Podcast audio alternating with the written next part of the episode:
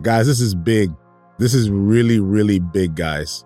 We have people from all around right now simultaneously spending time in the reading of the word from different time zones in different areas around the world. This is big. We got Georgia in the house. We have Oklahoma in the house. We got Montreal in the house. We have Alabama in the house, Houston. We have Brussels in the house. We have London in the house. We have Boston in the house. We have Italy. We have South Africa. We have Brandon, Florida, Atlanta, Trinidad, Queens, Atlanta, Amsterdam, Roanoke, Houston, Virginia, Montreal, Charleston, West Charlestown, West Virginia. We have Toronto. We got London, South Africa. Guys, we have people from all around the world. The Philippines, Delaware, Florida. We have Jamaica in the house. We have guys, we have people from everywhere. Everywhere who are attending right now. Barbados in the house. That's awesome. Oklahoma, Georgia. Guys, we we've got the whole world in the palm of our hands. Quite literally. Um, we're spending time together in the reading of the word. This is exciting to me. This just this lights me up. We got Miami in the house. That's what's up. Amsterdam, Montreal. We got a lot of folks from Montreal who are here today. Um, man, Carlos, man, I want to pray for you, brother. I want to pray for you. You're a chef and part of a major world contest. Man, we want to pray that uh, we want to pray the Lord's success over you and uh, the great calling that He's given you to step into those fields and into that sphere of influence. So we want to pray for you too, brother. Um, South Africa, we got London, we got Jamaica, got a lot of folks from London here. Um, London is one of my favorite places in the world to be. So I, I love London. I love London. Um, so guys, this is it. Uh, we're here to engage in the word. Uh, this is the read and rant. Okay. Essentially what I do is I spend 20 to 30 minutes reading the word and then I spend another uh, 20 to 30 minutes ranting. And then if time affords us, we spend some time in prayer as well. Um, we just go as the spirit leads us. Uh, Sydney in the house. That's what's up. We got Australia in the house, y'all. So this is awesome, guys. This is incredible that we have people from all around the world gathering here to spend time in the Word. And so I don't want to uh, belabor the time. I want to get right into it. I just believe that the Lord wants to do something special today as we engage in His Word. Something incredible always happens when we engage in the Word of God from a receptive meditational posture. When we read this word as a spiritual text, not just an intellectual text, but we read this word as a spiritual text, powerful things can happen. Um, this word is food for our spirit. It is food for our spirit. And so we we read the word and what I'm teaching you as you read along with me is I'm teaching you to ask three questions as you pray and read through the word. You're going to ask these three questions. First question you're going to ask is what is God revealing concerning himself? What is God revealing concerning himself? Saying or revealing concerning himself? What is God revealing concerning people? People. And you can get more specific, his people. And what is God revealing concerning me? That is, what is God revealing concerning you? These are the three questions that I want you to be reflecting on, uh, ruminating on as we engage in the word. Uh, and man, I, I mean, it's incredible. That's right, Regina. Like, it's incredible uh, to see people from different time zones. I have people from the West Coast, the East Coast, Australia, on the, literally on the other side of the planet who are here uh, engaging with us in the word. So let's dig right in. Let's get right into it. Uh, Father, we ask that you would Speak to us today. Lord, speak to us today.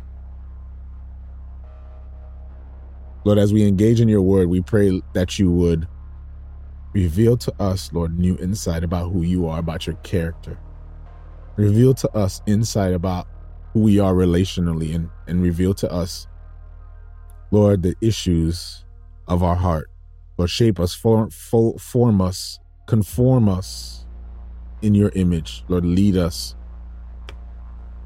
that we may, in the end, glorify you Lord, be lifted up, be glorified as we read your word. And we say that in Jesus' name. Amen. Let's dig in. Let's get right into it. Um, Genesis 1. For those of you who who have been keeping up with us, we've now read through the entire New Testament. We did that in in just under 12 weeks. And today, we're not starting on a Monday, we're actually starting on a Friday. Today we start the Old Testament. That's exciting, y'all. We get to start the Old Testament and we're going to read through the entire Old Testament. And if you've been with us from the beginning, you can say with confidence that you have read now from Genesis all the way to Revelation, word for word, all the way through. Um, and so that's what we came here to do. All right. That's when we that's what we came here to do. All right. Yeah, the Old Testament is gonna be some work. Uh we'll see. We'll see. Also, uh one thing I want to say uh before I read, uh, I am carving out some time, probably, if not next week, the week after, because I know you guys had a lot of questions about revelations or revelation.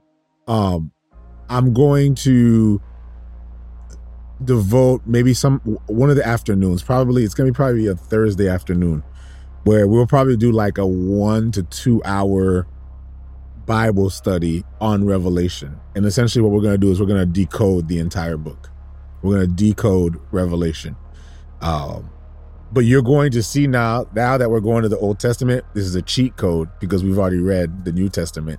And so now you're going to see how the New Testament um, gives light to everything we read in Revelation. Uh, Revelation is the climax of the gospel story, not the fading end of the gospel story. So we're gonna we, we already kind of cheated because now we know how all of this ends. Now we're gonna go to the beginning. So let's read. In the beginning, God created the heavens and the earth. The earth was without form and void, and darkness was on the face of the deep. And the Spirit of God was hovering over the face of the waters. Then God said, Let there be light. And there was light. And God saw the light that it was good, and God divided the light from the darkness. God called the light day, and the darkness he called night.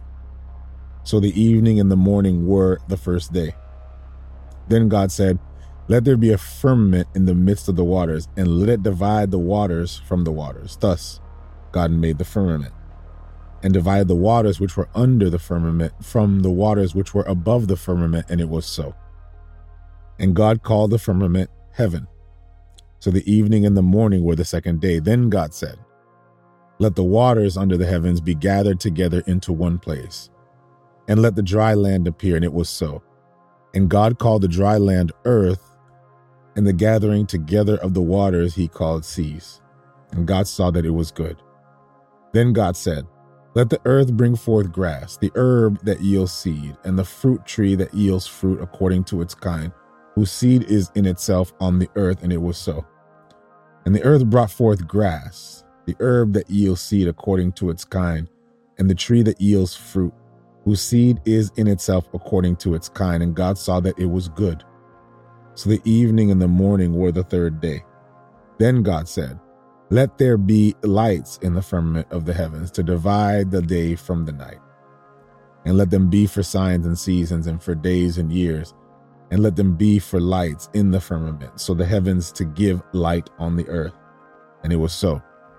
Then God made two great lights, the greater light to rule the day, and the lesser light to rule the night. He made the stars also. God set them in the firmament of the heavens to give light on the earth, and to rule over the day and over the night, and to divide the light from the darkness. And God saw that it was good. So evening and morning were the fourth day. Then God said, Let the waters abound with an abundance of living creatures, and let the birds fly above the earth across the face of the firmament of the heavens. So God created great sea creatures and every living thing that moves, with which the waters abounded according to their kind, and every winged bird according to its kind, and God saw that it was good. And God blessed them, saying, Be fruitful and multiply, and fill the waters and the seas, let the birds multiply on the earth. So the evening and the morning were the fifth day. Then God said, Let the earth bring forth the living creatures according to its kind cattle and creeping thing and beast of the earth, each according to its kind. And it was so.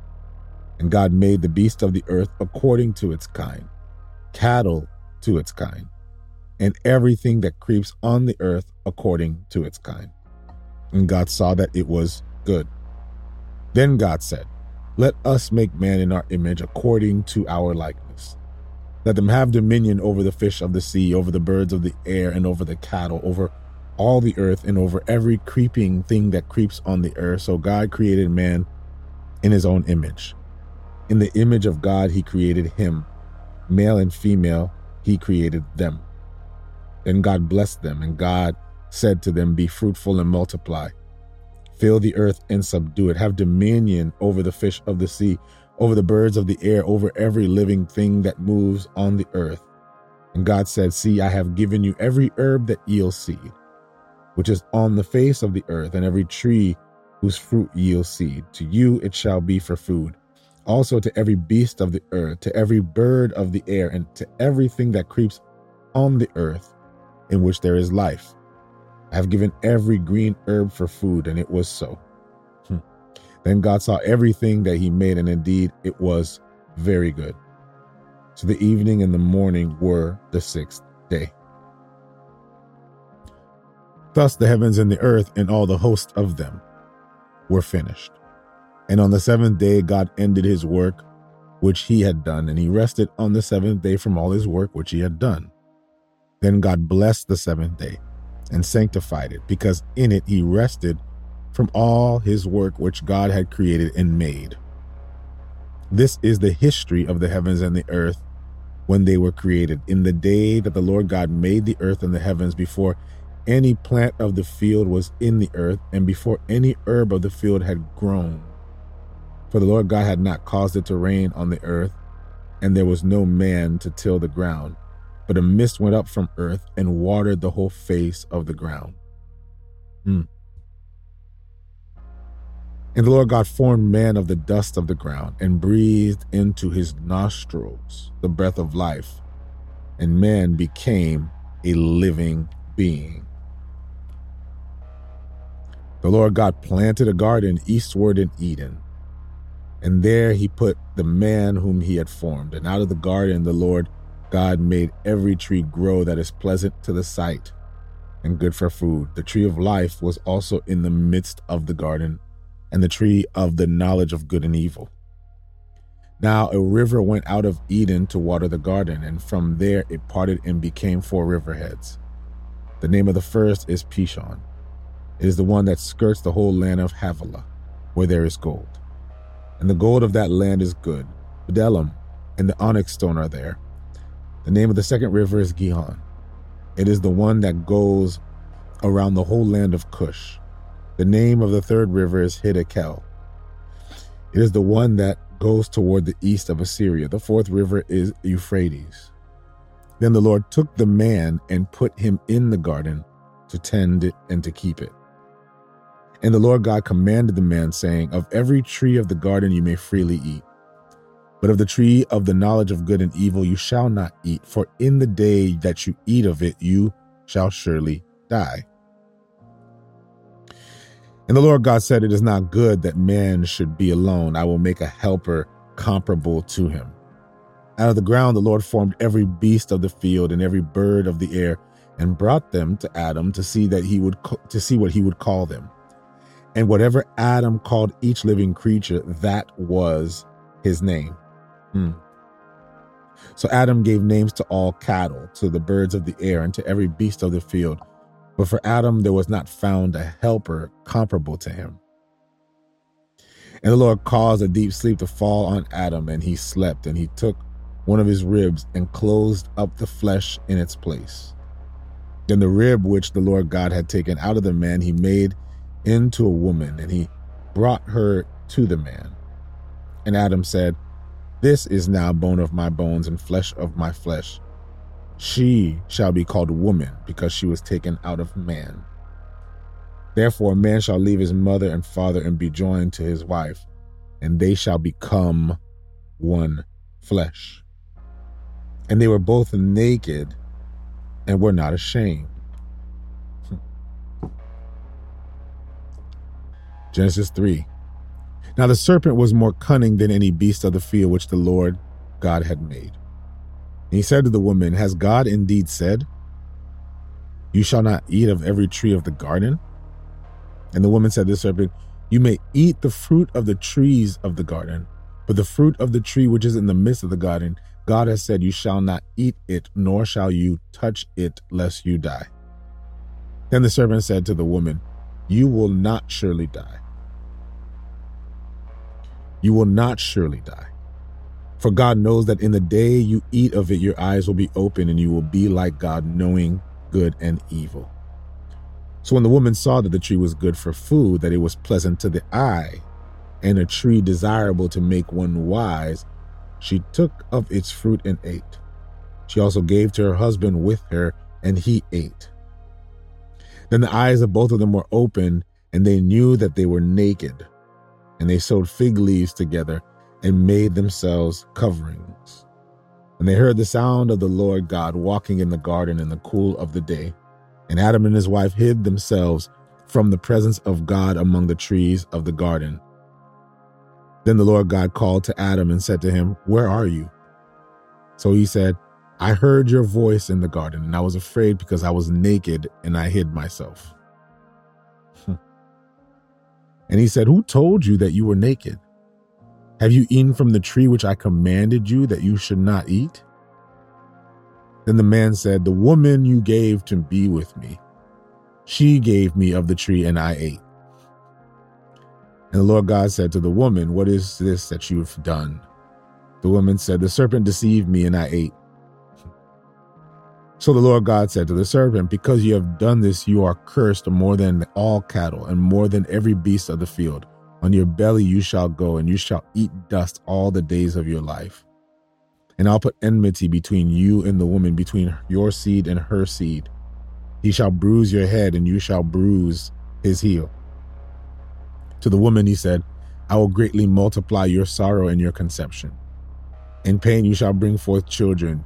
Your desire shall be for your husband, and he shall rule over you. Then to Adam he said, Because you have heeded the voice of your wife, and have eaten from the tree which I commanded you, saying, You shall not eat of it. Cursed is the ground for your sake.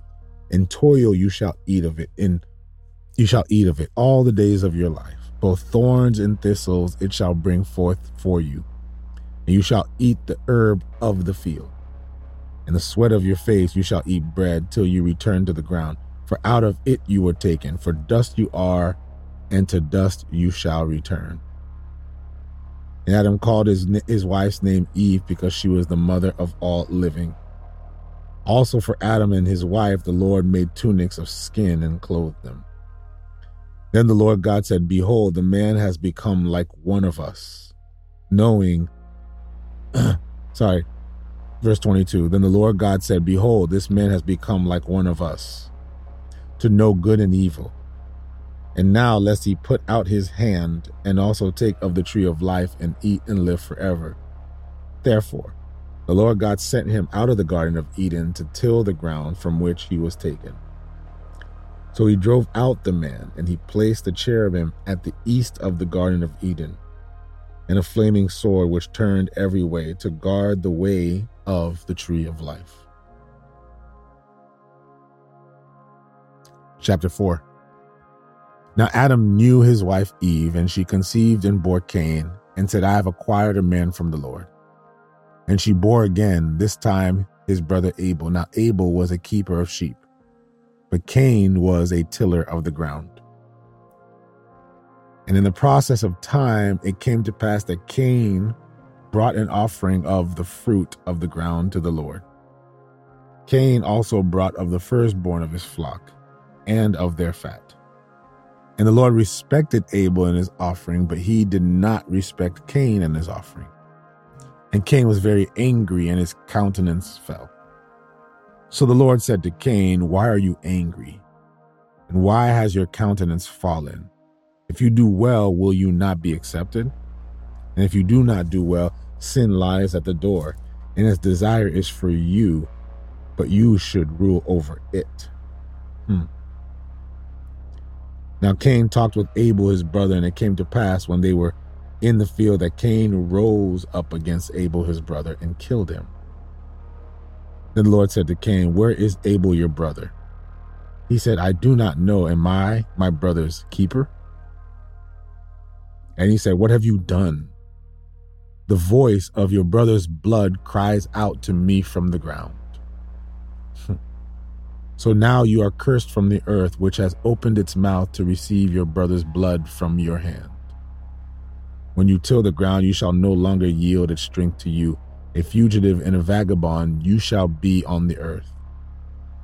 And Cain said to the Lord, My punishment is greater than I can bear. Surely you have driven me out this day from the face of the ground. I shall be hidden from your face. I shall be a fugitive and a vagabond on the earth, and it will happen that anyone who finds me will kill me. And the Lord said to him, Therefore, whoever kills Cain, vengeance shall be taken on him sevenfold. And the Lord set a mark on Cain, lest anyone finding him should kill him. Then Cain went out from the presence of the Lord and dwelt in the land of Nod, on the east of Eden. And Cain knew his wife, and she conceived and bore Enoch. He built a city and called the name of that city after the name of his son, Enoch. And Enoch was born Arad, and Arad Mehujael, and Mehujael begot Methusael, and Methusael begot Lamech. Then Lamech took for himself two wives. The name of one was Adah, and the name of the second was Zillah. And Adah bore Jabal. He was the father of those who dwelled in tents and have livestock. His brother's name was Jubal. He was the father of all those who play the harp and the flute. As for Zillah, she also bore Tubal Cain, an instructor of every craftsman of bronze and iron. And the sister of Tubal Cain was Naamah. Then Lamech said to his wives, Adah and Zillah, Hear my voice. Wives of Lamech, listen to my speech. For I have killed a man for wounding me, even a young man for hurting me.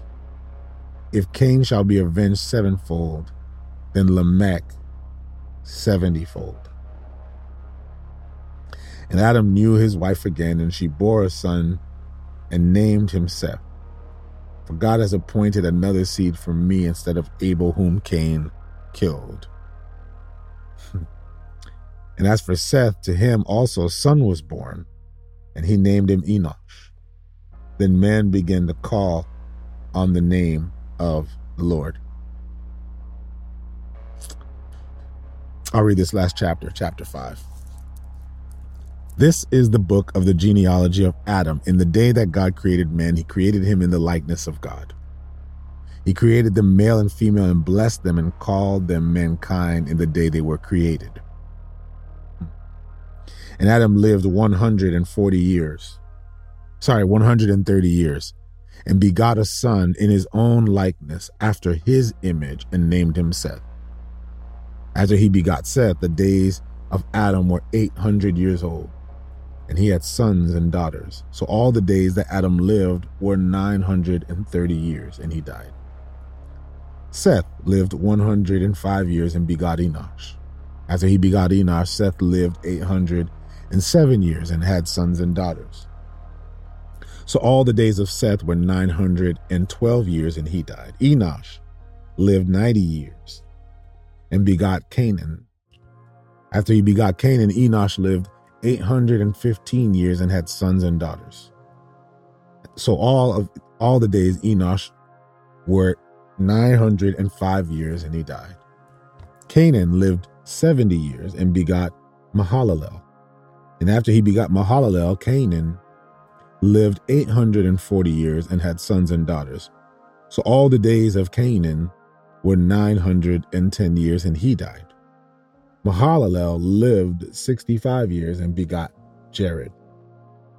After he begot Jared, Mahalalel lived 830 years and had sons and daughters. So all the days of Mahalalel were 895 years old and he died. Jared lived 162 years and begot Enoch. After he begot Enoch, Jared lived 800 years and had sons and daughters. And the days of Jared were 962 years, and he died. Enoch lived 65 years and begot Methuselah. And after he begot Methuselah, Enoch walked with God 300 years and had sons and daughters. So all the days of Enoch were 365 years. Enoch walked with God and was not, for God took him. Methuselah lived 187 years and begot Lamech. After he begot Lamech, Methuselah lives 782 years and had sons and daughters. So all the days of Methuselah were 969 years old, and he died. Lamech lived 182 years and had a son. And he called his name Noah, saying, This one will comfort us concerning our work and the toil of our hands because of the ground which the Lord has cursed. After he begot Noah, Lamech lived 595 years and had sons and daughters. So all the days of Lamech were 777 years, and he died. And Noah was 500 years old. And Noah begot Shem, Ham, and Japheth. Ah.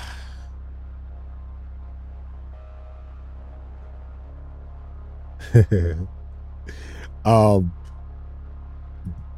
Genesis. We are in Genesis. Um, there's so much here to unpack. There's so much here to unpack. Um, so we're not here. So we're not going to do a Bible study specifically, but there's some things that I believe that the Lord is speaking into me this morning as I'm reading. For those of you who are here for the first time, this is the read and rant. Every morning, we spend time in the reading of scripture. Um, we spend 20, 30 minutes, and the purpose for spending 20, 30 minutes, the purpose of that is so that you can read through the scriptures yourself. This is to empower you to read through the Bible. If you are here for the first time, this is a good time to be here because we just read through the whole New Testament. Now we're starting the Old Testament, Genesis. So you get to start from the beginning. And this would be an interesting journey for you. And I truly believe that this would be transformative for you as you spend time in the reading of the word. So I want to encourage you to join us in this journey because we're going to read through the entire Bible. So for the next few months, we're going to spend 20, 30 minutes on weekdays. Okay. Not every day, just on weekdays, reading the word because it's a powerful, powerful discipline and it's a powerful activity in and of itself. Just spending time in the reading of the word. Now, for those of you who are here, I know you're here for this one, this reading, but if you ever miss um, any of the readings, I want to encourage you to uh, the font every the font everywhere is a Facebook group that we created. People are community there, praying for each other there, encouraging each other there. But the font everywhere is also a place where you can get the read and rants if you ever miss it. Because what I do is, is I'll read and then afterwards I'll rant in regards to whatever the Lord is revealing to me that day. Um, I don't have anything planned specifically. This isn't a Bible study, but this is a reflection on community. Yes, the Facebook community is amazing. It's becoming this amazing community that people of people who are praying for each other, encouraging each other, um, sharing in life and stories, and and that's what we want it to be. So yeah, you can catch the reading rants there as well if you ever missed them but also you get, you get a chance to be a part of that community. So we want to encourage you. It's called The Font, The Font Everywhere. Um, and you can catch all the previous reading rants as well because I am um, um, I'm going on this journey with you guys to empower you. And so um, you can catch all the reading rants there. Um, so yeah, so f- for the next about 20, 30 minutes, I just want to give some reflection on um, what the Lord is speaking into this morning as we read this word. To give a, a recap or an understanding of what's happening here, I think Genesis, in the same way that Revelation is one of the most misappropriated, misread text in the Bible. Genesis is also one of those misappropriated, misread books in the Bible. Uh, Genesis is obviously a critical book because it speaks into the beginning of all things. Or does it? and Revelation is a critical book because it speaks to the end of all things. Or does it? For those of you who were here for Revelation, you know exactly what I'm talking about. Um, that revelation is really about the revelation of Jesus Christ and not the end times, uh, even though people kind of present it that way. Not the end times as you've heard, like the rapture and, you know, uh, let's decode what the scripture is saying about what's going to happen. It was about what already happened and how it reveals Christ. Genesis is also about the revelation of Christ. And we'll explain what I mean by that. There's a lot to unpack here, but Genesis is also it's a slow build into the revelation of Christ. But remember what Jesus said. Jesus said that all scripture testifies of him. Meaning, meaning all scripture points to him. All scripture gives testimony of him. So if we understand that, the question is, is now where's Christ in the text? Where's Christ in the scripture? What is really being said here? What is the scripture really talking about? The biggest mistake that I find that a lot of uh, Christians make when they read the Bible or when they read Genesis or Daniel or some of those other books that you guys are familiar with, one of the mistakes that a lot of believers make is they read the scripture from their cultural lens. So if you're Jamaican, you you read the scripture from your Jamaican lens. If you're Haitian, you read it from your Haitian lens. If you're, you know, if you're English, then you read the scriptures from an English lens. If you're Scottish, you read the lens from scripture from a Scottish lens. If you're African, um, let's say you're South African, you read the scripture from an uh, uh, uh an African lens. If you're European, you read the scripture from a European lens. If you're Asian, you'll read the scripture from an Asian lens. Um, all those are wrong ways to read the scripture. Okay. If you're reading the scripture from any through those lenses, you're already reading the scripture wrong. You have to read, and I can't emphasize this enough. You have to read the Bible from, if you're going to study it at least, from a Hebrew lens you have to read it from a Hebrew lens. And this is why it's important to learn Hebrew culture. I know I'm not doing a Bible study all the way through. I don't want to do, I just want to give you this preface, okay? Because I don't have enough time to do a Bible study on Genesis. But I'm saying this to say to you that you have to read the scripture from a Hebrew lens. Because when you read it from a Hebrew lens, then you'll understand what the scripture is actually saying. Did you know that it's because of our cultural lens that we argue about what Genesis is about? Do you see the Hebrews arguing about Genesis? Not even the not, not even the, the other Middle Eastern the, the Middle Eastern um, Muslims argue about what Genesis is about. We're the ones who argue about Genesis about because we're reading it from the wrong perspective. For example, creation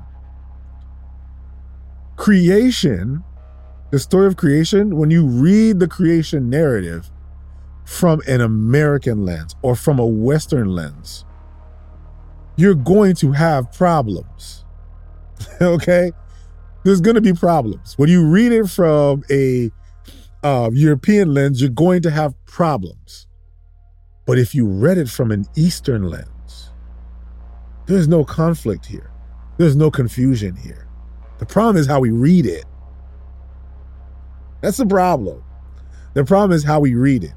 This is why you have people arguing. So, so when God created, was it six days? Was it six literal days? Was it 24 hours?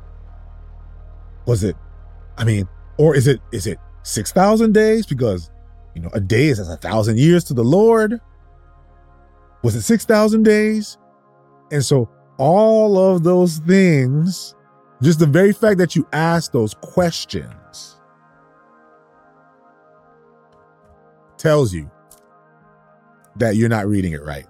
Hey, Brent, man, you should have been here. If you missed all the Revelation reason rants, then you missed it because it's not about the rapture. uh, Revelation is not about the rapture. So there you go. Go back and check them out on the face on the font everywhere on Facebook, and you'll learn that it wasn't about the rapture. It was about Jesus. Um, but anyway, going back to what I was saying, when you when you read it from a Western lens, you have arguments about, you know, how long was creation when God created it? What was the order? How did how did and so because of that, we're missing what the scripture is actually saying. Are you are you are you with me so so so far? We're missing what the scripture is saying. He says, In the beginning, God created the heavens and the earth. The earth was without form and void, and darkness was on the face of the deep, and the Spirit of God was hovering over the face of the waters. Then God said, Let there be light, and there was light. And God saw the light that it was good, and God divided the light from the darkness. God called the light day, and the darkness night. here, question, ready? I'm gonna. I know this is gonna throw some people off. I'm gonna throw you all all over the place for a second, and then we'll bring it all back. The earth was without form and void. Did the earth exist or did it not? Here, in verse 1. Was there earth or was there not earth? If it was without form and void, what does that mean? Was the earth, if it was there, was it empty? Or was it formless? What does it mean for it to be without form? And how does the Spirit of God hover over the face of the waters unless there's water there? Or is it speaking in a spiritual sense? Is it speaking in a physical sense? What's going on here? And now, if there is no earth, if there is no earth, catch me, family, then how can it be 24 hours? Because 24 hours marks the rotation of the earth, right? 24 hours is the length of time it takes for the earth to rotate. So if the earth has not rotated, then how can we denote the time? Unless God maybe have known the time. You see where all the questions are coming? So we ask all these questions. If God said, let there be light, is it light the sun? Is it the Big Bang? What's going on here? Right? So what's happening? This is the problem. We're reading the scripture from a Western lens again. and because we're reading it from a Western lens, we're asking actually the wrong questions. These are the wrong questions to be asking. They weren't asking those questions because that wasn't the immediate concern. What the what the narrator is speaking about is not, oh, this is going this is going to bother some people. The narrator of the text is not here to describe to you the element and the nuance of how all things were created. That's actually not what Genesis 1 is about. Genesis 1 is a story of how God is bringing order to chaos.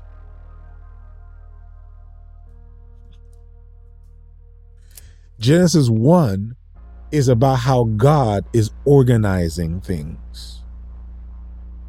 Genesis 1 is not about the Big Bang. Genesis 1 is not about seven day, six day creation. It's not about those things. This is why you have people who are arguing, but the Bible says this about that. But then, but then the, the, the, data tells us that that the, that that the universe is billions of years old. So this makes no sense that the Bible would say that the world existed for 6,000 years because the Bible did not say that. Oh, I'm going to get in trouble now. It's going to get me in some trouble. What does the Bible say that the earth was 6,000 years old? No, we tried to we try to measure the earth as 6,000 years old in order to make sense of a 6-day creation and then to take it from there and to take the narrative moving forward. So I'm going to submit this to you because we don't have enough time to break down this Bible. This is not a Bible study, so I'm not going to. I don't have time to break this down to you. But I'll say this: the beginning here, you can say is six thousand years, but we are not going to say here that creation began in this moment because the text was not about how the world was created. The text was about how God was bringing order and birth to chaos. Notice what's happening here. God is dividing light from the darkness. I was teaching this to my sons um, maybe about a month ago. We were doing a, a, a devotion and a Bible study on Genesis. And I told them, and you know, I'm trying to help them understand. So I didn't want to give them too much. So I wanted to help them understand. And what I said to them is, is what you need to understand is that Genesis was about organization. Genesis was not about the creation of the universe. Genesis was about organization. And so the key word there is di- divide, divide, divide. First, God divides the light from the darkness. Then, God divides the waters, the firmament from the waters. So he's creating atmosphere, dividing the waters. Then God divides the waters from the land. He's organizing. Then God divides the creatures from the waters, breathing life into them. Then God divides the animals, the creeping things from the land. Have you heard that dividing the light and the darkness is about Jesus and the devil? We're going to get there in a minute. I don't have enough time today. So, so God is dividing. He's bringing order to chaos. When it says the earth was without form and void, he was literally saying the realm, the physical realm, was in chaos. We are confused about that, but the Hebrews were not. Okay? They never argued. Was it so so now was it 6 literal days? Was it that wasn't the concern to them. They knew that he was dividing the time to show the order of how things were done in how he was bringing supernatural order to profound disorder. Why? Because God is bringing order to prepare to institute his rule on earth through a creature. And so he says, Let us, verse 26, make man in our image according to our likeness. Let them have dominion over the fish of the sea, over the birds of the air, over every creeping thing that creeps on the earth. So God created man in his own image. In the image of God, he created him, male and female, he created them. I did a I did a sermon not too maybe was it last week? I was preaching on this last week, so if you want to, you can catch that. But being made in the image of God is not what people have a, have, have asserted being made in, uh, in the image of God as. Ah, yes, Karen, you're asking good questions now. You're going to see answers to it as we move forward. If the world was in chaos, what brought it to chaos? exactly right. You're going to see it. We're going to learn that later on. You're going to see it. Um, so, what does it mean then to be made in the image of God? See, they understood image. We, when we think of image, we think, okay, we look like God, or we have God's personality, or we have God's intelligence, or we have creativity. And I was breaking this down for people that being made in the image of God can't be those things. Because if you're not creative, doesn't mean you're not made in his image or it's our ability to speak and to communicate with each other. But animals can communicate with each other. So how does that make us different? Or, or um, um, you'll hear people say we're made in the image of God because the Scripture tells us in Genesis chapter two, which you'll read here, that He became a living soul a living being. The word living being there is nephesh, but the Bible describes the animals as nephesh, so it makes us different from the animals. Well, it's our intelligence because we're more intelligent when made in the image of God. Is it level of intelligence? So, what happens when a child is born with um, sub animal level intelligence? Is that person still made in the image of God?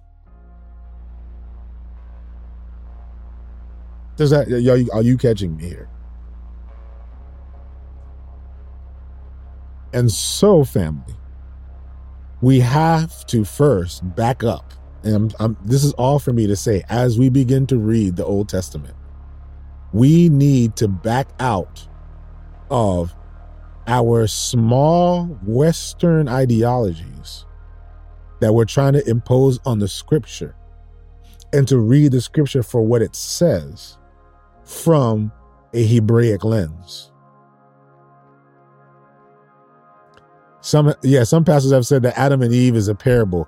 I really have have trouble wrapping my head around that. Yeah, well, the reason why they're saying it's a parable is because they can't make sense of it. Adam and Eve doesn't make sense when you're reading Adam and Eve from a Western lens. But if you read it from an Eastern lens, you know exactly what that meant. And that's the problem. Some pastors are just, they're just trying to make sense of it, and they can't. They can't. So when he says the Lord formed man as dust of ground, breathed into his nostrils the breath of life, it would seem that a nefesh is anything that's living and breathing. So then what does it mean to be made in the image of God? I'm going to make, make it really, really short. Um, how do we read from a Hebrew lens? First of all, just let go of your lens and ask the Lord to begin to speak through you and to you. I'll help guide you through that as well. But what I'm saying is, is we need to back out of that. So for me, I'm not here to do the Bible study more than I'm here to say, dismantle the way that you've been reading. Okay? Dismantle the way that you've been reading. So then what does it mean for humans to be made in the image of God? Hmm. Image is not about um, an ability that you have. Because as I mentioned before, you take away that ability, then are you still made in the image of God? And and and this goes for those who even have like let's say a pro-life argument, like a pro-lifer. And this goes against a pro-choicer as well.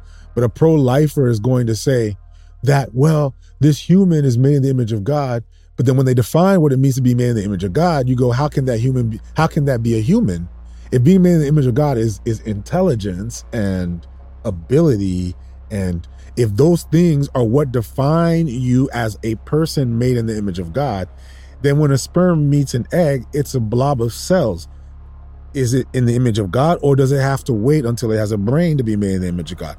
At what point does that does that zygote become human. They'll say, well, at the point of conception. So if it is at the point of conception, then it cannot be then our intelligence. Because I have not heard an intelligent zygote. I don't know of an intelligent zygote. And it can't be because they have the potential to be human, that that's what makes them made in the image of God. If that zygote is made in the image of God in the moment that that sperm meets the egg, then then there's something else there. Okay? There's something else there. And that is what we have to speak into. That's what we have to make sense of. Don't worry. This is going to I'm just right now I'm just dismantling everything that you believe. I want to dismantle a lot of what you've believed. For those of you who are uh, familiar with the book of Genesis, I'm here to dismantle all of it for you. Okay? So that way you're you're kind of emptying yourself to really hear what the book of Genesis is all about. The word image is uh, more appropriately seen to be something that you do in a status that gives you the ability to do that. It speaks to the fact that we are called to be representatives of God on earth. To be made in the image of God is not about an ability, but it's about a status. It's about a God given status. You understand? It's about a God. I'm so encouraged by that, Sherry. It's about a God given status that you have. Not an ability, but a status. It's a status that you get to operate in based off of the license that you've been given. It's a license. So to be made in the image of God is for God to delegate his authority and his rule on earth. You understand? His authority and his rule on earth. That's what it means to be made in the image of God.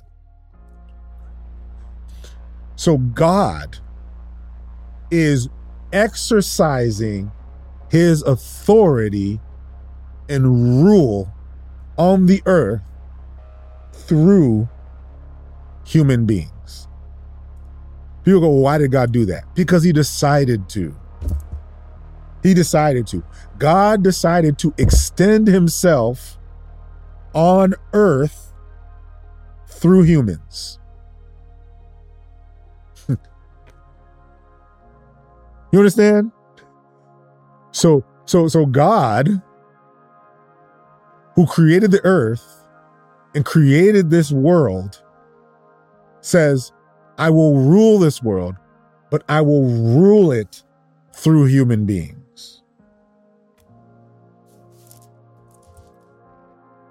You know what the word human is? The word human, it literally means to be spirit in dirt. Humus, to be spirit in dirt.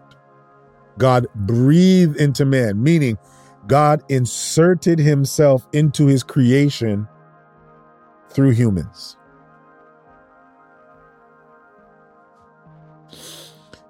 Ah. All right. Let me I feel like I'm to go Bible study mode here, but just just just just stay with me for a second. When he says in Genesis 1 verse uh 26 or 27, which is quite easily one of the most powerful verses in the Bible. Then God said, Let us make man in our image according to our likeness.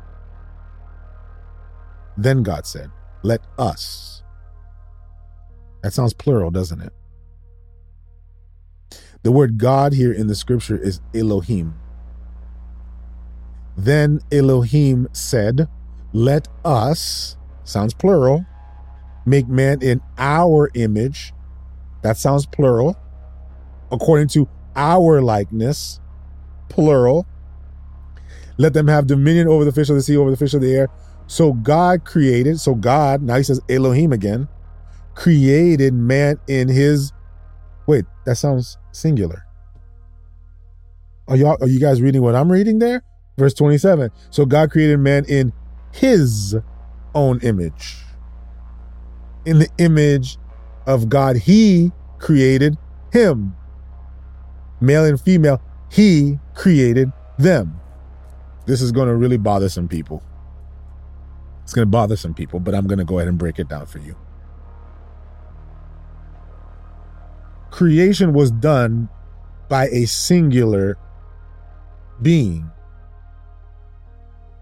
Elohim created man in his own image. This is where we get all convoluted with our Trinitarian doctrine. Our, Trinit- our Trinitarian doctrine is very small. It's very small because we're not aware of what's happening in the realm of the spirit. Yes, there's a trinity, but here there's a singularity that's doing the creating. And when he says, let us make men in our image, he seems to be including the Elohim in the participation of what he's creating.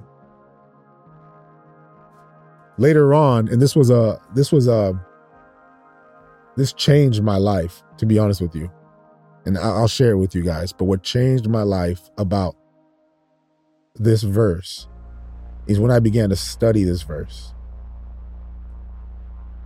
And I looked at the word Elohim and I did a search on the word Elohim and I saw the multiplicity of places that the word Elohim is used in the Bible.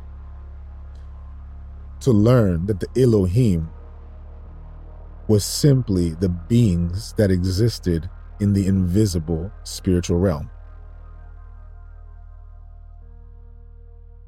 And among the Elohim is Elyon, who is God.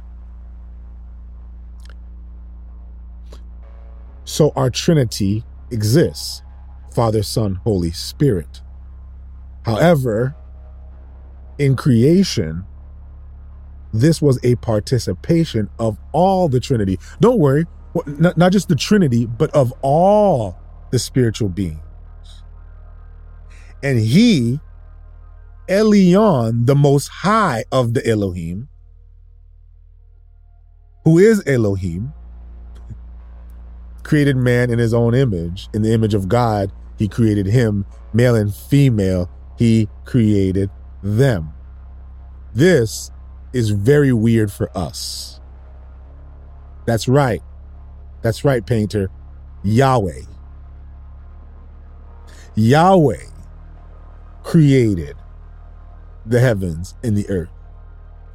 Have you seen the Hebrews define Yahweh as, you know, Father, Son, and Holy Spirit?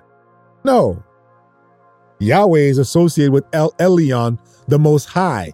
And the scriptures tell us in, I'm sorry, I'm going into Bible study mode, but let me just do this real quick. Um, in Psalm, oh goodness, Psalm 46, Psalm 64. I got to pull it up. Where he describes Elyon as the most high of the Elohim. We're the ones who confuse this. Yahweh is the most high of the Elohim. And Yahweh says, Let us make man in our image. The Elohim are participating with him in wonder and glory of what God is creating. God is creating a new dimension of reality. And this new dimension of reality is what we know now as the physical realm. It's length, width, depth, the X, Y, and Z coordinates. What we now know as flesh and blood, the physical reality. God created a new realm. And on earth, he inserted himself into it through mankind.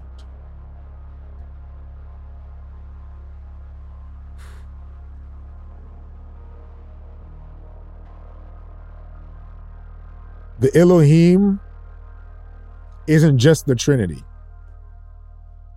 We'll get there. You're gonna see all the Bible. You're gonna see scripture. Maybe I'll do a maybe I'll do a Bible study on just God and the Elohim.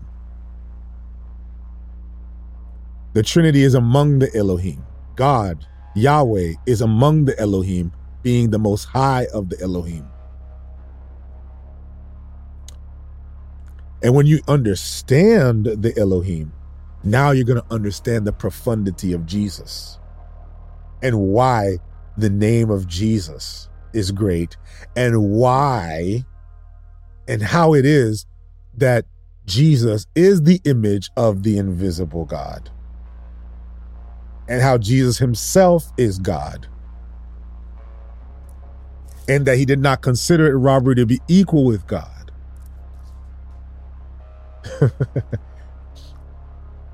just try to be Christian, y'all. I'm not trying to just be doctrinal and try to put human constructs of God.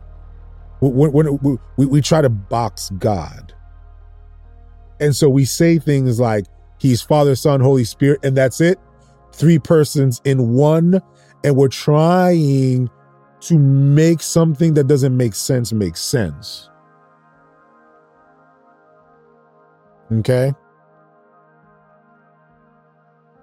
Yes, study Elohim, Jason.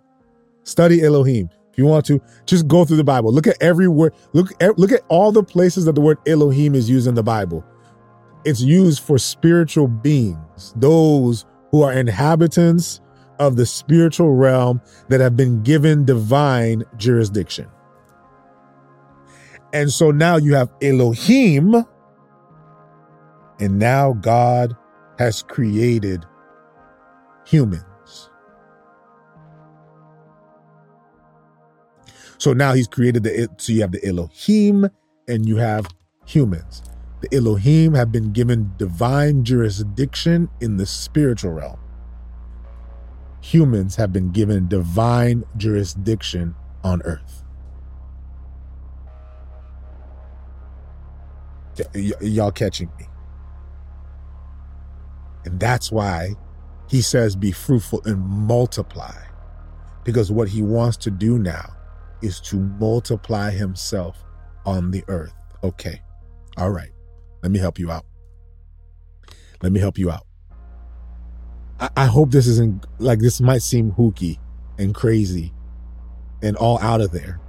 It does to us. It doesn't, not to the Hebrews. If you spoke to a Hebrew in this time about what I'm saying, they're going to go, yeah, what's the problem here? They understood that. When you understand that now, you understand what Eden is. Eden was not just a physical location, Eden was a status. That's why you'll never find Eden on earth. Because Eden was the status and the place by which the Lord made residence on earth. And he chose the location, a location to do that. But now being that he has put himself in man. Breathe his spirit in man. He breathed into him, meaning his seed in man. When he put his seed in man, wherever man is, Eden is. Because it's the full manifestation of God's glory on earth. And so the Garden of Eden was a specific location, but it was what it was for this, because again, man was in perfect communion with God. Now, I don't know. I'll just stay here. I know this is a lot and I only have a few minutes. We won't have as much time to pray, but I wanted to make sure I break this down for you. So, so now if you understand this, okay? If you understand this, Yes, the Elohim was a council. That's right, Adrian. The Elohim is a council of God. It's the council. It's the divine council of God. Okay? So now, so you've got Eden, where man now is the council of God on earth. Once the Lord created on the seventh day, and he, look what it says, and on the seventh day, he ended, verse 2, Genesis 2, verse 2. It's too many, too much to, to say here. In Genesis 2, verse 2, and on the seventh day, God ended his work which he had done, and he rested on the seventh day from all his work which he had done. And God blessed the seventh day and sanctified it, because in it he rested from all his work which God had created and made. On the seventh day, he rested. He was done.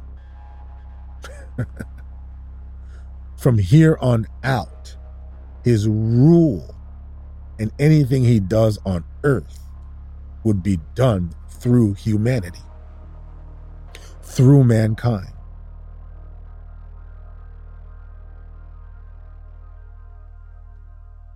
Wow, we don't have enough time. Um anyway, I want to get to my point. if God gave man authority, what kind of authority did he have? That's exactly right. He gave us power. What kind of power and authority did we have? We were literally the conduit be- between heaven and earth that God stood ruling the spiritual realm through the Elohim in the physical realm through human beings. And yet, because he rules through them as creation, he chose to give them choices, to make decisions. they were ambassadors of God. The Elohim are the ambassadors of God in the spiritual unseen realm. Human beings are the ambassadors of God on earth. And if anybody knows an ambassador's job is to speak and to act on behalf of the jurisdiction. So, for example, the ambassador of the United States, the ambassador, let's say, to the United Nations, doesn't speak, speaks with full authority, but based off of the agenda of the authority that we've been given. So, as an ambassador to the UN, he re, the ambassador, he or she, remains in communication with the sovereign, the president of the United States, the executive branch. And when they speak at the United Nations, they when they speak, the president is speaking. When they act, the president is acting. That's their job. Their job is to act on behalf of the president at the UN. If I am the ambassador to uh, France, I speak on behalf of the president. If I show up to the president of France's office, it's as if the president of the United States showed up. I speak on behalf of the United States.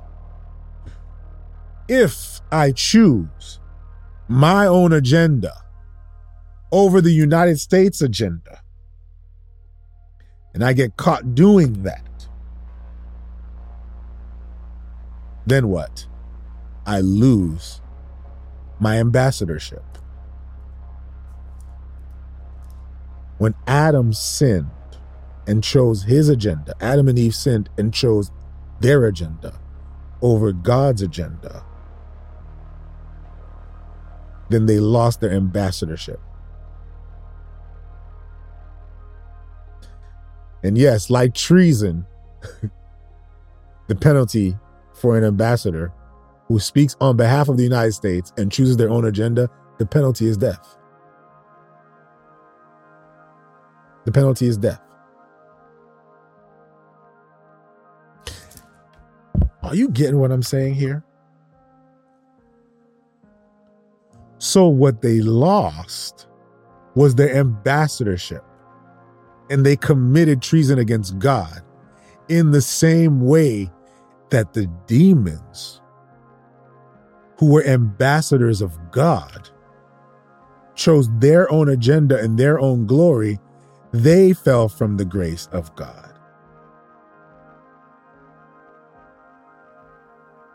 So we have lost our ambassadorship. The demons have lost their ambassadorship. Yet God did not insert himself into demons, they were extensions of him.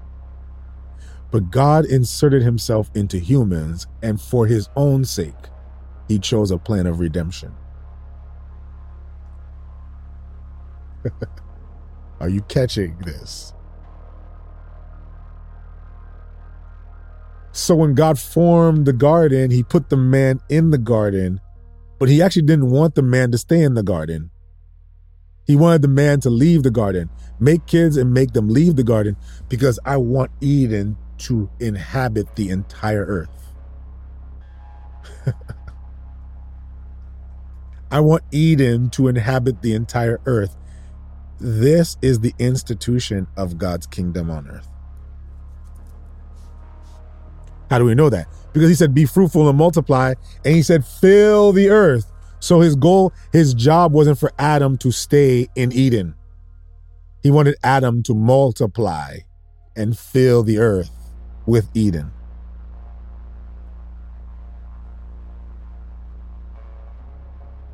I'm sorry. I know it sounds more like a Bible study, but I feel like it's encouraging to you because what I want to do is is I want you to understand who you are and to know the profound authority that you have.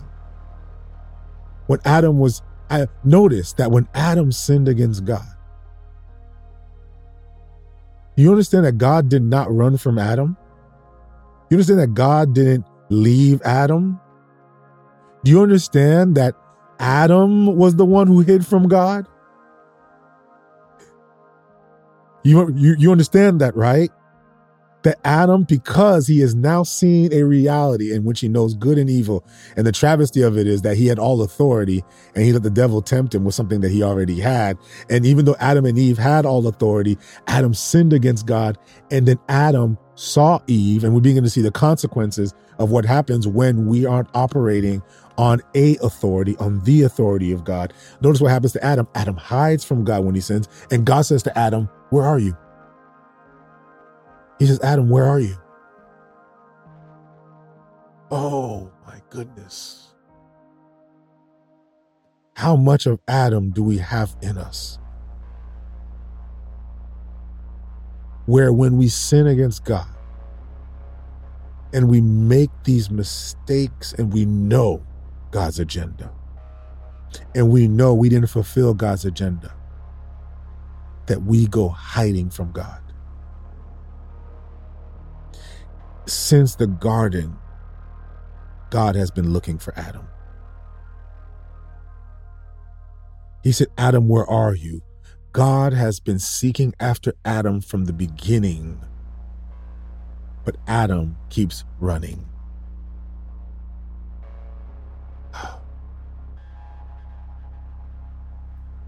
You know, I've learned that shame is often the most prideful thing that you could have. Shame is a prideful feeling. What do you mean, Pastor? What do you mean that shame is prideful? Shame is prideful because shame makes us choose for ourselves something that the person that we should be ashamed, that should be ashamed of us, should choose for us.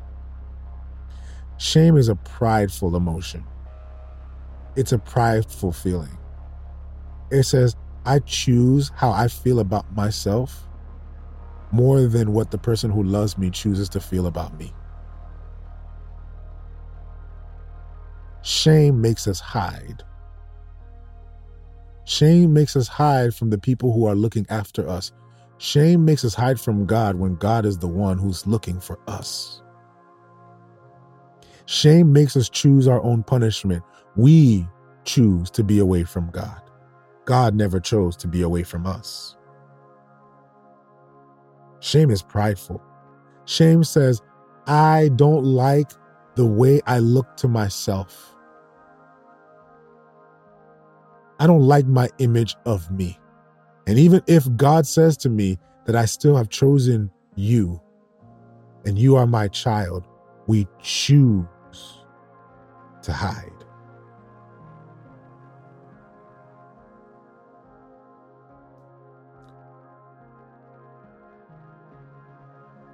Adam had God's DNA. God was in him. And from the beginning, God knew what he would do. And God came with a plan of redemption. Ah, but Adam was hiding. Shame makes me feel myself so much. That's what shame is. Shame is just me feeling myself so much that I choose to do things my way and to feel my way about whatever it is I've done because I like a version of myself that I have yet to see myself meet up to. And so what I'll do is is I'll cover up because that's what shame does. Shame makes us cover up because even though we know deep down inside what we are, we choose to be fake around people because we want to project better versions of ourselves to other people. Shame makes us want to blame shift and point to other people. Shame makes us want to bring people down, even though we've been redeemed in Him. Shame makes us hate the people who we want to love.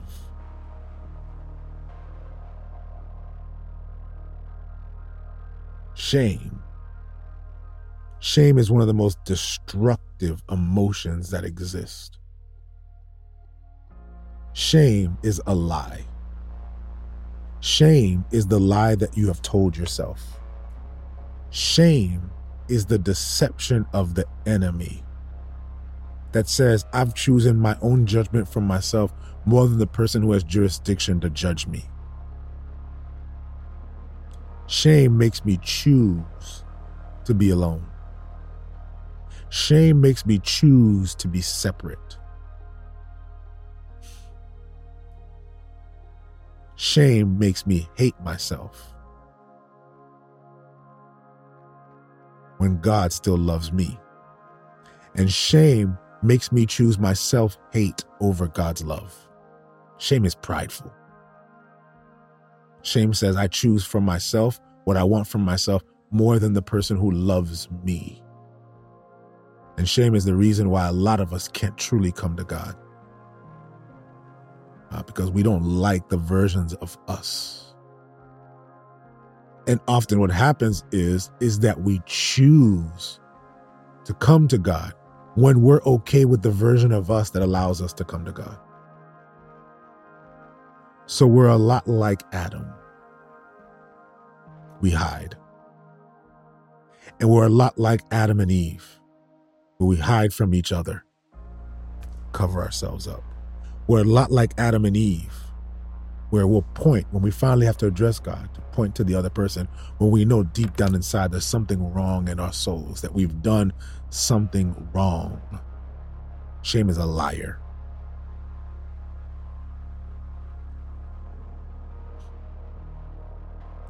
Isn't it funny how Adam and Eve chose to cover themselves up with leaves?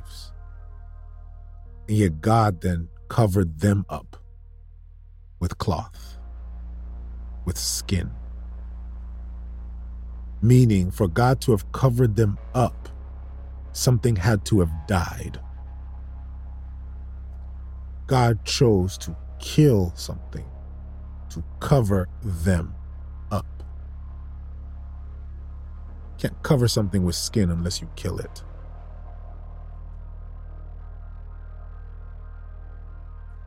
Isn't it funny how even though Adam and Eve sinned, that once Adam fessed up, that God didn't come for Eve or Adam first, he came for the serpent that deceived him? Isn't it funny?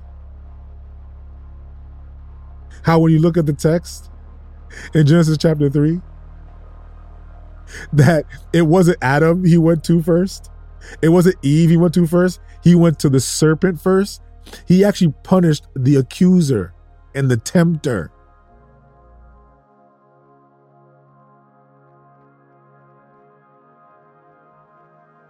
God was in the business of restoring his image on earth. I, don't think we, we fully get that. God's trying to restore his image. He says, and you'll see this all throughout the, the, the, Old Testament. He says, he says, he says, for my name's sake, God is selfish in his selflessness. Can I say that again? Like God is selfish in his selflessness. He's saving you selflessly for his glory. Like he, he's sticking out his neck for you because his name is on you. God is literally protecting his name when he saved you. God was restoring his name when he saved you. He was restoring his bloodline. He was restoring you that you may be restored in him. Even your salvation wasn't about you. Like he didn't save you just for you. He saved you for himself, and yet we like to just creep up in our own little corners and be ashamed. You know, I just feel bad. I feel bad. And God's legit going, Oh my goodness, do you not get this? You have been made in my image. I need you to get it together and let me fix it.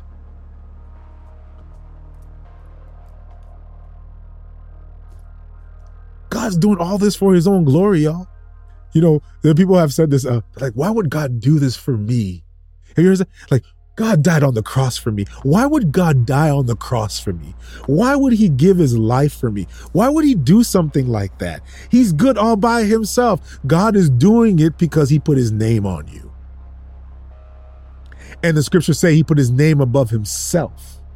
And because he puts his name above himself, God was in the business of restoring the bloodline because he was in the business of restoring his identity on earth. He did this selfishly, selflessly, selflessly. He was selfishly selfless.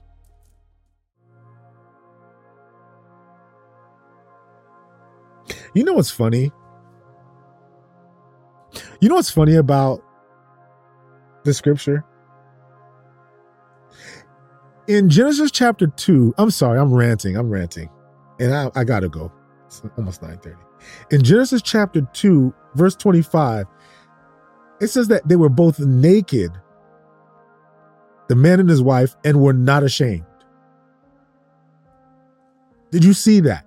They were both naked and unashamed because they were in the presence of God, fully exercising the dominion and authority that they were given on earth. They were the representatives of God. The issue wasn't their nakedness, they were naked and unashamed. But the moment that they sinned, they chose their self projected images of themselves over what God had instituted them to be. Shame makes you look at yourself in a way that you would believe that the person who's looking at you doesn't like what they see. Shame is, an, shame is a form of imagination. Shame says, I don't like the version of me, and I believe that other people see me the way that I'm seeing myself. They were naked, but they were unashamed. The next chapter, they're naked and ashamed. Their status was the same, but now they had shame and they covered up. Shame makes me choose my version of myself that I don't like over the version that God has created me to be. And if there's anything that is killing society today and killing our culture today is shame, because shame comes off as pride. Shame is prideful.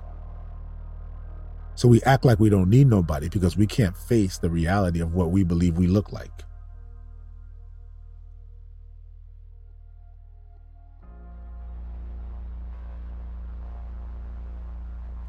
But what does Romans say in Romans chapter 8? He says, There is therefore now, no condemnation for those who are in Christ Jesus. God covered them up. He covered them up.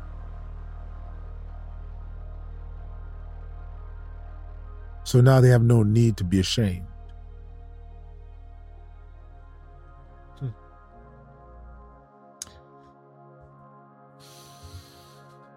God wants to restore your identity. God has been in the business of restoring your identity because His image, you, His mandate, you are the image of God. And He gave an image.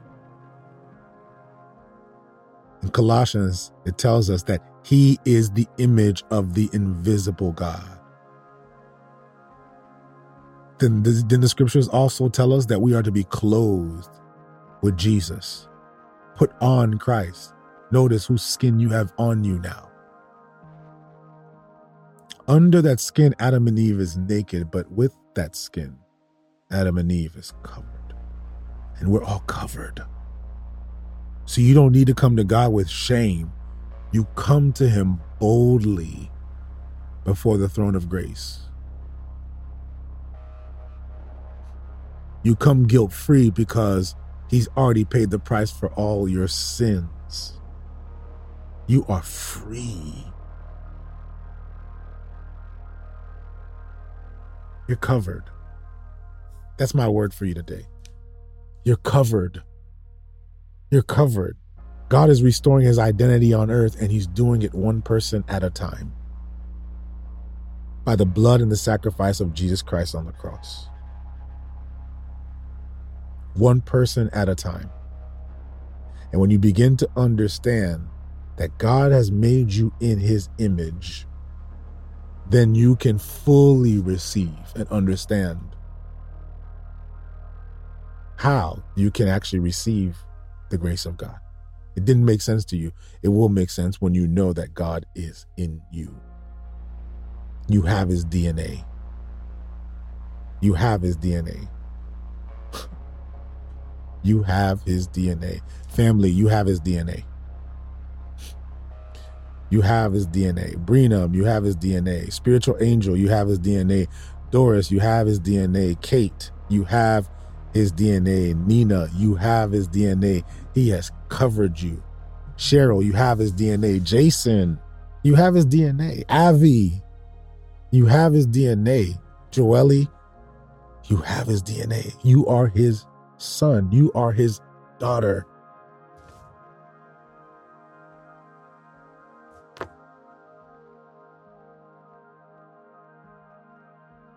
And when he restores himself in you, he gives you dominion.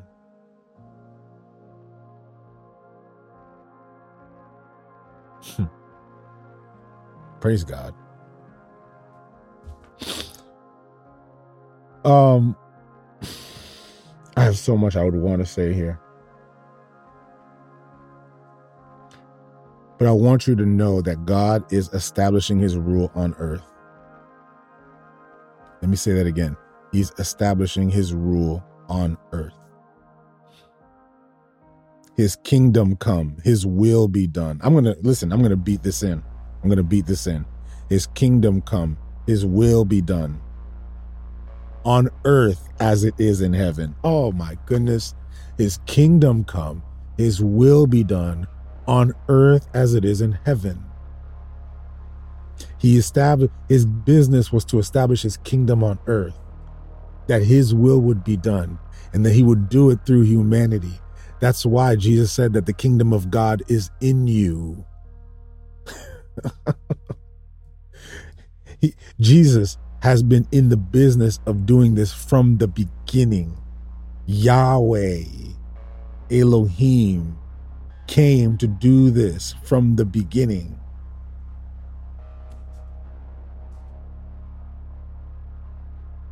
I know a lot of you have other questions.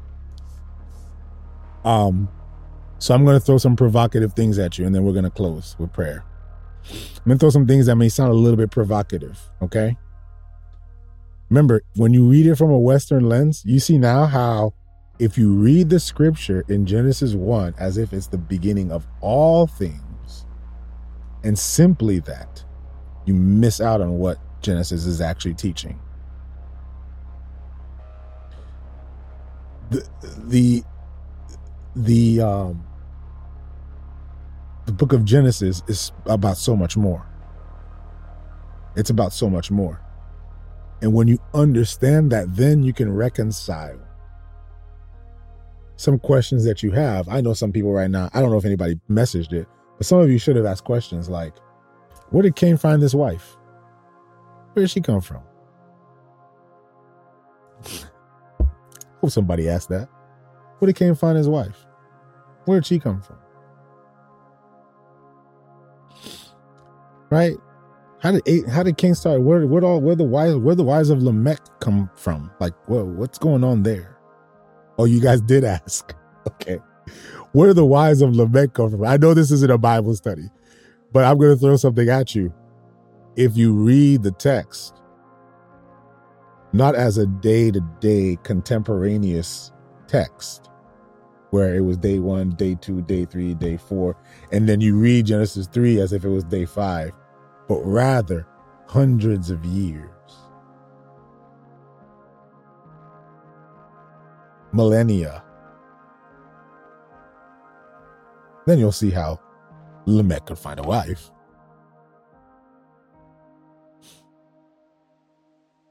Um, so short answer is is because Adam and Eve weren't the only ones. That's correct. what made the world so chaotic? Because it did not have the because the Lord did not rule. We're going to talk about that.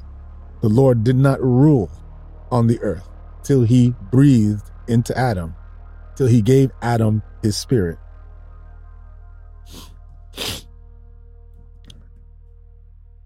Okay?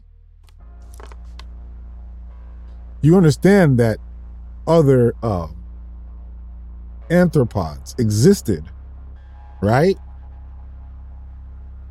Oh gosh, this is gonna get really weird.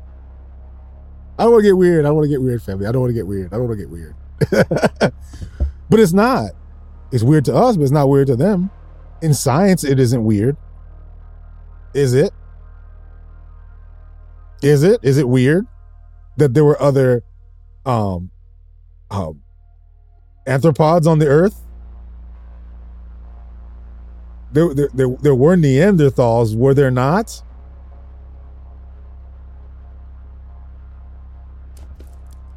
Right? There were other creatures who stood on two feet and walked the world walked the world.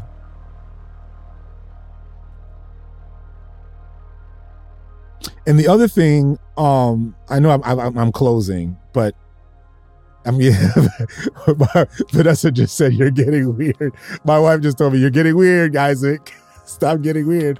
Where the dinosaurs come from? Yeah. Look at all those questions. Where the dinosaurs come? Oh God, I just started something. I just started something. The Nephilim, who are they? Oh my goodness. Oh man, it just got. ah, right. Because we we we we we only want to believe that the Earth is the only place that inhabits life, right? We we like to think that. At least Christians who think small mindedly like to think that human beings are the only, like that the earth is the only place where there is life. Or or um yeah keep going the giants. What about lilith? Oh gosh i just started a whole i just started i just started. Oh man oh goodness oh man um karen when Satan fell, made the world chaotic? Yeah, because when did Satan fall? Like, like when did that happen? We read it in we read it in Revelation actually. told us Satan came to earth and wreaked havoc on earth. Satan just get kicked out of heaven and just show up. I'm going to say something provocative. I'm going to throw provocative stuff out there. I, I might delete this from the read and read because this is going to get really weird. But I'll throw some really provocative things to you guys. Um, what if? I'm just to throw a bunch of what ifs. Okay, I'm here to dismantle everything. Okay, what if Satan was on the earth way before he had a conversation with Eve? Huh? What if Satan was there? Ooh, here's a better one. Here's a better one. What if Satan and his angels were moving about the earth? The problem is they didn't have authority on the earth. And what if Satan needed to deceive Eve in order to get authority on the earth? What if I told you that Adam and Eve gave Satan the power to do what he does now on earth?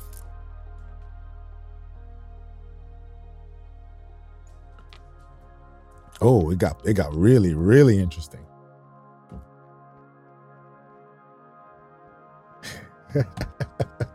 you truly have God's DNA because this is dismantling everything.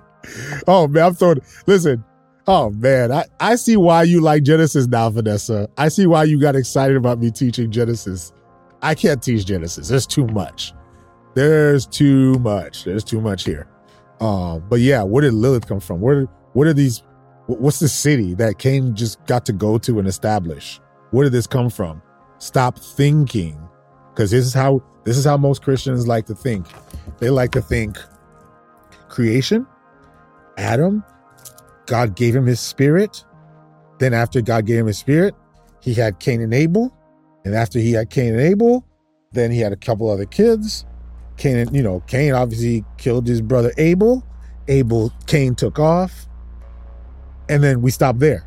Cain took off. And then you're like, wait, so where did, where did, where did Cain's, or where did Cain's, where did Cain get, get, where's this, where did he find his wife? How did he start this whole, how did he start this whole thing? Like, how did he, how did that happen? Like, do we ever do that? Like, sit back and go back and go, wait, hold on a second. Wait. Because we're reading it like Westerners. Easterners did not have a single problem with any of that because they knew that when the, the narrative of Genesis 1, 2, 3, and 4 was not about a chronology that we're familiar with in West in, in our Western perspective of thinking. And they also knew that this creation was not the creation of the universe, even though God did create the universe. Because we, you know, God said, "Let there be light," and so we think, "Bang, there was light," and then the sun and all this, boom, just happened. No. Okay. Um, Shannon, she said, when I try to explain this to people, they look at me funny. And this is the, Shannon, don't get started. She said, this is the small stuff. Listen, if you read Genesis the right way, it gets weird. It gets weird for a closed minded Christian. But if you read Genesis the right way, it makes Jesus so much more profound. Oh, this is the small stuff. Oh, it gets a lot weirder. But it makes Jesus, it makes understanding Jesus so much more profound. It makes understanding why the cross was such a big deal. You know, our Western, and I'm done because I, I got to go. But but you know, our Western way of thinking makes the cross so small. Like it makes the cross so small. Like we don't we don't get to fully appreciate the weight of the Logos becoming flesh to dwell among us. The beholding of his glory, the glory of the only begotten, full of grace and truth. Like, and that that that word becoming flesh and tabernacling among us. And understanding the climax of the instituting of the kingdom of God the reinstituting of the kingdom of God by the sacrifice of Jesus Christ on the earth. That it it doesn't fully add up when we have such a small perspective of what's happening in the spiritual realm. Such a small perspective when we have such a small perspective as to what is happening in Genesis. And this is the fear. Now I'm ranting. I'm sorry. I know I gave the message. I'm ranting. Um, but let me rant for a second. But this is also I believe the reason why we as Christians, we simply gloss over the weird, uncomfortable stuff in the Bible. And it's why our message doesn't have power anymore. When you read Genesis, there's a lot of weird, uncomfortable things. And you know what we do? We just gloss over it. Yeah, so the Nephilim, yeah, you know, the angels knew the daughters of men and they made Nephilim. Okay. Anyway, let's keep moving. And then you read it and you just, you you don't stop to pause and go, the Nephilim? What the heck is going on? Or to to read the conversation um, that we see that's transpiring with Lamech. Or or Noah. Noah is a profoundly mystical um, Genesis 6 through Genesis 8 is mystical. It's profoundly mystical. And you know what we do? We ignore it. we just ignore it. We say, you know what? Let's just keep on moving. let's just ignore that part and let's just keep on. That's what we do, fam. That's what we that's what we do. So this is what I came to do today. I came to dismantle all of that. I came to tear all of that just tear it all down. Neanderthals, where can you find out? You can find it out in um, anthropology books. Study anthropology. If you study anthropology, you're going to learn a lot about Neanderthals. Study um, evolutionary sociology. You'll learn a lot about Neanderthals. So, what's the difference between human beings and Neanderthals? Neanderthals are Adamic races. Guys, it's so simple. Sometimes we make things so complicated. They had communication. They were able to do things. Um, um, they were creative thinkers. Like they, they were incredibly intelligent. Invention of the wheel. Like these are like the, the invention of fire. Like, all, when did that happen? Guys, have you ever? I'm sorry, I'm ranting. I'm just to throw everything out here. I'm to throw it all out. I'll leave a hot mess and we'll start putting it together on Monday. But guys, have you ever thought about this? Have you ever thought, okay, at some point we had to invent the wheel. At some point we had to invent fire. Right? It would seem like fire has already been invented here. Right? When you see Cain and Abel, it would seem like they've already invented fire. It would seem like there's a certain level of development. These were civilizations. You understand, human civilizations are a fairly new thing in the true history, in the in, in, in, the history of humanity. Fairly new thing when we talk about call they call it human history. They they got it wrong, but they call it human history. I call it Adamic history. It's Adamic history. If we study Adamic history, there were there was a race of people who looked like humans, walked like humans, talked like humans, but were not human. Does that make sense?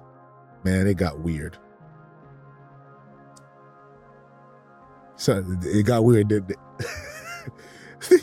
were pre there were, there were there were races of people that existed. Okay. I know everybody's gonna go to the font everywhere now. You guys are gonna go to the Facebook group. You guys are gonna go all the way to the end to go straight here. It's like, yo, this guy got real hooky here. That's fine. It's okay. It's all right. It's all right. I just speak truth. Please don't delete this. I won't delete it. I'll post it right after. You understand? So, guys, we need to get out of this this small thinking that we have. Yes, the soul and the spirit are two different things. People have made the soul and the spirit the same thing. No, the soul and the spirit are two different things, guys. Okay, I'm, I'm gonna I'm gonna rant for another like 10 minutes and then I'll call it. The soul and the spirit are two different things. They're not the same thing. That's why Hebrews chapter 4, he says that what? He divides the soul and the spirit. So the soul and the spirit are not the same thing. You understand? So when we're reading through Genesis, the wickedness and the judgment of men, this man, he has weapons. This man Lamech, who's practicing um, um, um vengeance, the vengeance for his father, for his his um his ancestor Cain. This man is killing people. He's got tools. Um, in verse 22, it talks about Zillah, who also bore Tubal Cain, an instructor of every craftsman in bronze and iron. These guys are already doing metallurgy, family. Does this sound crazy? Are you guys reading what I'm reading? Jubal, who played the harp and the flute. These guys are playing musical instruments. Adah bore Jabal. He was his father. His brother name was Jabal. Like I'm reading all this and I'm seeing craftsmen, engineers. He was the father of those who dwelled in tents and had livestock. You understand that in, in anthropologic history, the the, the nomadic tribes who carried livestock along with them, that's that's that's way later down anthropological history. You understand? Like there's a lot of anthro- a- anthropods here. There's a lot of anthropods before Adam and Eve. Golly, this is tough. We're in Genesis chapter 4. Enoch was more. Guys, either the Bible is what it is or it isn't. Again, this is weird. Uh, uh Herb, I'll, I'll, have a conversation with y'all. Um, I used to think it was blasphemous for me to think that these things, since Neanderthals and dinosaurs, etc., were never actually broken down for me. Yeah, like come on, guys. We're reading the story. There are huge gaps here.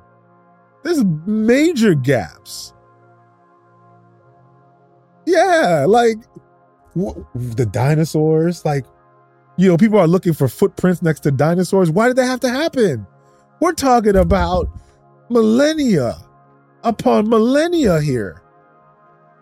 And these these people that were reading the scriptures are fully developed. By the time Noah, Noah's building an ark.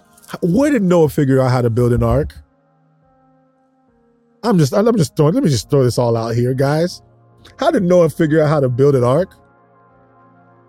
Well, he was inspired by God. Where did he get all these tools? Inspired by God. Yes. That's exactly right. He was inspired by God. We're talking way down the line here, guys. We're talking way down the line. There were Neanderthals, there were dinosaurs, there were, and this is the problem. And that's why a lot of Western Christians, we sometimes come off as ignorant. And we sometimes come off as simpletons. We come off as dumb because it sounds dumb.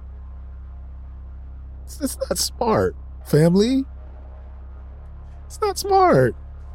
Right? Like, come on, guys. Science isn't lying. The Bible does not conflict with science. But the Bible is not a science book. Oh, I love it. I love when um Okay, I'm ranting now. Wow. Um I, I love when when people are trying to explain science with the Bible. That's not the purpose of the Bible. The Bible is not here to explain science. That's ignorant. That's dumb. And of course, we come off looking dumb because we're using a spiritual book to explain scientific things. No, we have science books to explain science. I, have said this before that science explains how it was done, the Bible explains who does it neither one conflicts with each other. So the moment that you begin to see Bible thumpers and Bible readers arguing with scientists, there's a problem here. Because now there's a conflict. There's a conflict. And yet the scriptures should never conflict with science. Ever. The Bible should never disagree with science. Science should never be at odds with the Bible. And the moment we make science the enemy, we have we have misappropriated and misinterpreted the scripture. So you want to learn about Neanderthals? You want to learn about dinosaurs? You know, people get really comfortable when they say, I'm I'm saying all kinds of things that would get people upset, but whatever. People get really, really uncomfortable when, you know, they'll say, well, what, what's the problem with the earth being millions of years old? Because the Bible says that the earth was created in six days. No, it didn't. The Bible says it was reorganized in six days. oh, goodness. The Bible and science do not conflict. The Bible and science do not disagree. The Bible and science are working hand in hand. So yes. Can you can you find it in the book of Enoch? The book of Enoch is spiritual. It's also not scientific. It's a spiritual book. And it speaks of spiritual truth. Book of Enoch is all true, by the way. But it's not divine. It's not a divinely inspired text, but it's a spiritual text. Okay, the book of Enoch is a spiritual text, it's just not divinely inspired. If you read the book of Enoch, you'll get some sense into, you'll understand Genesis even a little bit more. But more importantly, you'll understand how to read Genesis. What about the evolutionary theory? What about it? Let me ask you a question, Jael. Um, when you see a plant, when you see a plant, let's back up. When you see a seed and you put the seed in the ground, and all of a sudden the plant starts sprouting up and it's creating leaves. The leaves are it's becoming bigger and bigger and it becomes this big massive tree. Did the seed not evolve into a tree? It did. We call it growth, we call it whatever. Science tells us and explains to us how that seed became a tree. Here's a question What made that seed grow? Science does not make a seed grow. Science does not make the earth rotate around the sun or revolve around the sun. Science does not make the earth rotate. Science doesn't make water boil. Science actually doesn't do a single thing. Science does nothing. What does science do? Science explains to us the things that it observes is happening. So then the question that we have to ask is then what makes that seed turn into a tree? Catching what I'm saying?